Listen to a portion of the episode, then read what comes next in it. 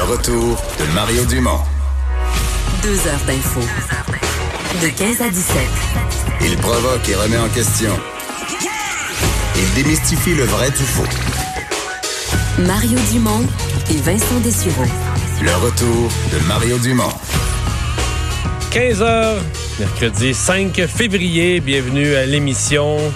On sera ensemble pour les deux prochaines heures à Cube Radio à vous résumer euh, cette journée d'actualité. Bonjour Vincent. Salut Mario. Et euh, dans les dernières minutes, euh, c'est peut-être euh, pour M. Trudeau euh, le, le- le- on va dire le retour du boomerang de sa rencontre. On se souvient le jour de la grande marche sur le climat. Oui. Il avait rencontré en tête à tête Greta Thunberg et Greta qui vient de retweeter euh, cette photo avec un commentaire assassin là. Oui, et on se souvient à ce moment-là, on se dit ça peut retourner, se retourner quand même contre Justin Trudeau, qui est pas euh, au-delà du discours toujours environnemental, parce qu'évidemment la tâche, euh, ben, Il est appelé par le réalisme de la tâche, c'est ça. Exactement. Ben, sachez que euh, bon, euh, Greta Thunberg a tweeté cet après-midi.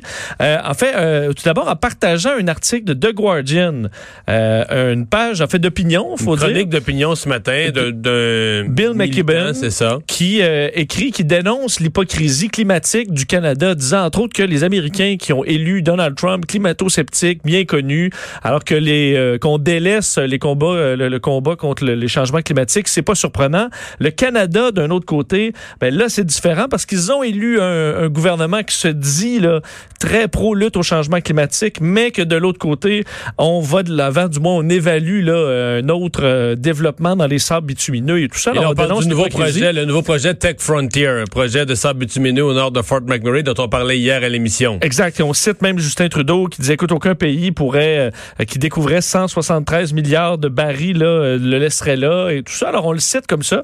Et euh, Greta Thunberg a publié euh, donc euh, ce lien-là vers l'article.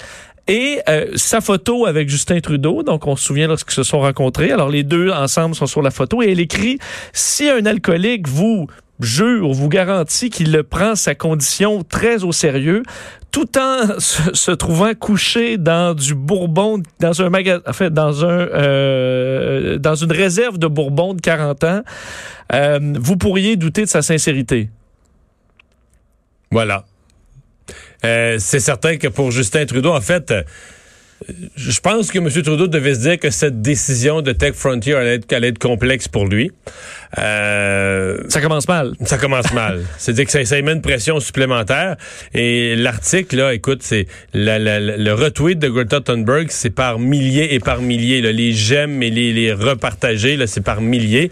Euh, il faut dire que euh, l'article d'opinion, comme d'autres, évidemment, euh, c'est- plus t'es loin du pays, plus c'est général. Donc, c'est comme si on développe de nouveaux sables bitumineux. Nulle part, on dit il y a l'appui des 14 communautés autochtones. À nulle part, on dit c'est des nouvelles méthodes. À nulle part, on dit le promoteur promet d'être carboneutre.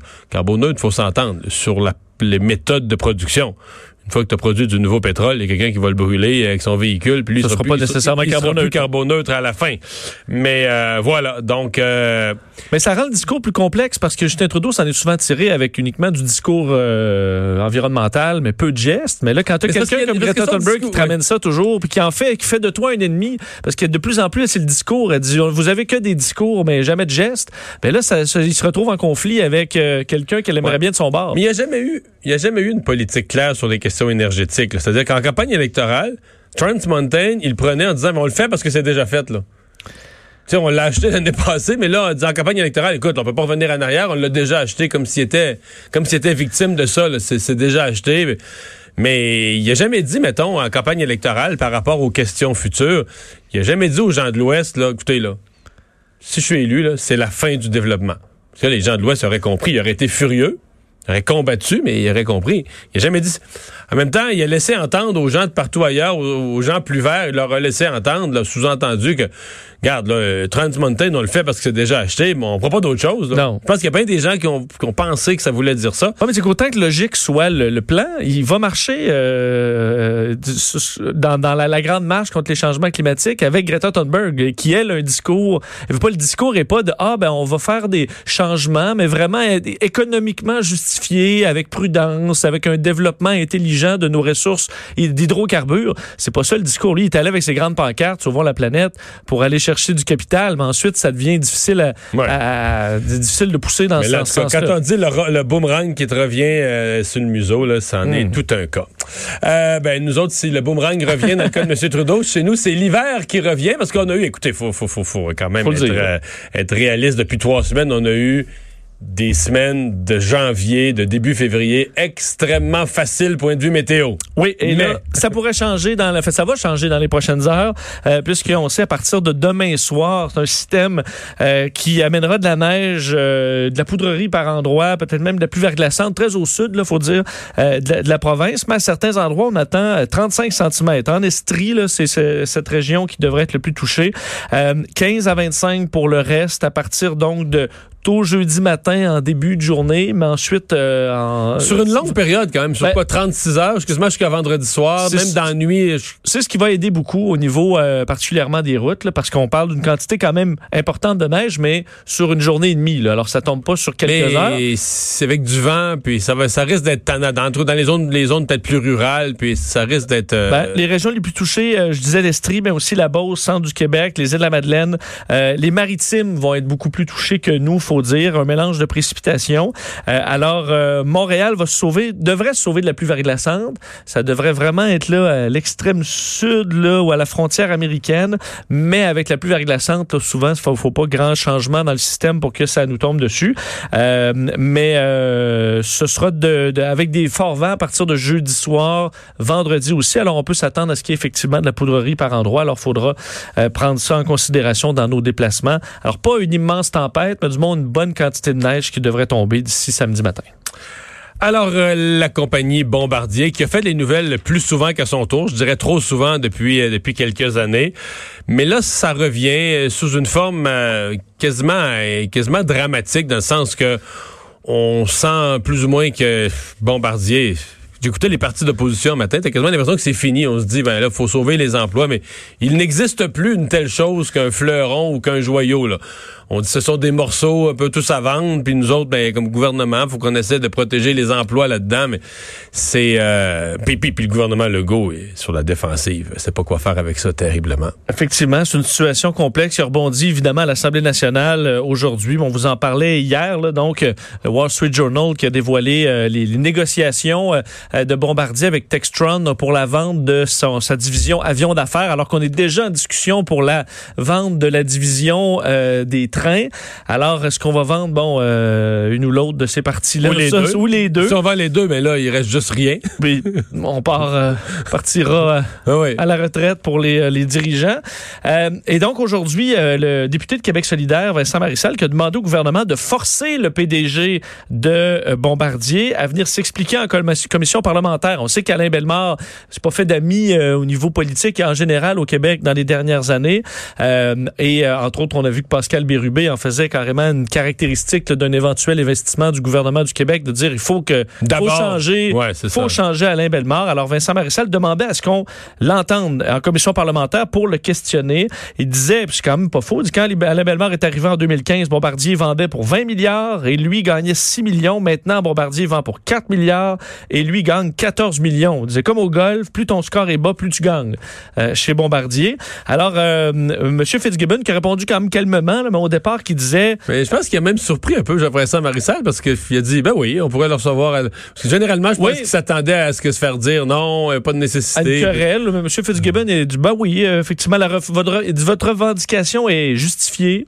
Euh, je pense qu'à juste titre, il faut comprendre où aller l'argent. Alors, on voyait une ouverture là qui l'a quand même fermé par la suite devant les médias, devant les journalistes en disant, une commission parlementaire, ça n'a pas de bon sens, ça donne rien, ce serait une perte de temps. Alors, on va trouver une autre façon d'informer le Québec. mais de toute façon, je dois avouer que, si l'Assemblée voulait accueillir les patrons de Bombardier, c'est pas exclu, mais il y a, il y a une fausse prémisse quand même dans la question qui était très habilement formulée là, de Vincent Marissal sur le fait que les contribuables sont tannés d'être la banque, le guichet Le automatique, guichet automatique. De, de, de, de- de Bombardier. C'était bien formulé. Mais sur le plan des faits, c'est faux de dire que c'est le PDG de Bombardier qui doit répondre, mettons, de qu'est-ce qu'il a fait avec notre 1,3 milliard qu'on a mis dans sa compagnie. là. C'est le gouvernement. Quand, mettons, moi, comme contribuable, quand mon gouvernement, que ce soit Investissement Québec, que ce soit la Caisse de dépôt, que ce soit le ministre des Finances, investit dans quelque chose, c'est le pouvoir public qui est imputable, tu comprends? C'est pas l'acteur privé qui reçoit l'argent. Lui, il, il fait un crime avec, là, il sera poursuivi devant les tribunaux, mais la personne imputable devant le Parlement, devant la population, c'est le dirigeant public, ministre ou président d'organisme qui a signé le deal, là.